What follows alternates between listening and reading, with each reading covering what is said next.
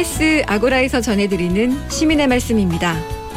시민의 말씀은 문자나 TBS 모바일 앱을 통해 시민들께서 보내주신 의미 있는 댓글을 모아 전해드리는 시간인데요.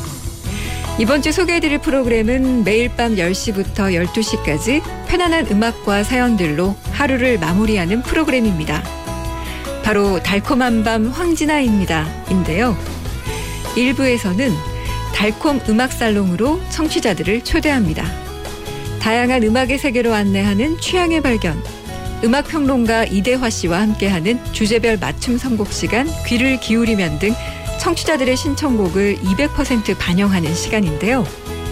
2부에서는 감미로운 순간들을 선물합니다. 나직하게 읽어주는 에세이 속으로 빠져드는 시간 책 피는 밤.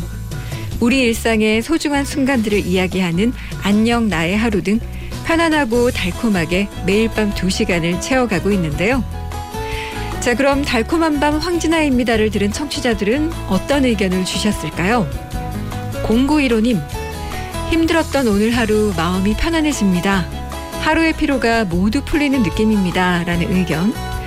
MSK님은 하루의 마무리를 도와주는 방송 감성 가득한 시간 감사합니다. 라는 의견 주셨습니다. 음악 선곡이 좋다는 의견들도 많았는데요. 달향기님과 0775님은 달콤한 밤 선곡이 최고입니다. 아름다운 음악들이 마음을 편안하게 해주네요. 라는 의견을 보내주셨고, 또 책 피는 밤 코너도 많이들 언급해 주셨는데, 8654님, 때로는 철학적인 내용들로 생각이 깊어지게 만듭니다. 아이디 세이미님은 오늘 책도 흥미롭네요. 가만히 듣고 있으니 계속 빠져들게 됩니다. 라는 의견 주셨습니다. 하지만 그 밖에 다른 의견을 보내주신 분들도 계셨는데요. 타 방송사와 차별성이 있었으면 좋겠다. 이런 의견을 주셨는데 2075님 밤 프로그램은 방송사들마다 모두 비슷하게 느껴집니다. 음악 선곡도 방송 내용도 편안하고 평범한 것도 좋지만 TBS만의 특색 있는 밤 프로그램을 만들어주세요. 라는 의견 보내주셨습니다.